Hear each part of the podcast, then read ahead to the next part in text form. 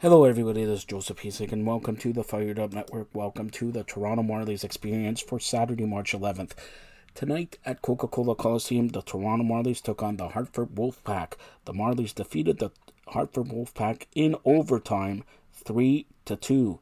Hartford 0 for 1 with the man advantage. The Marlies 0 for 4. The Marlies outshot Hartford 34 23. And scoring goals tonight for the Marlies Logan Shaw, Kyle Clifford, and Radim Zohorna for the Marlies. And of course, uh, in overtime, Shaw, his 18th goal of the year.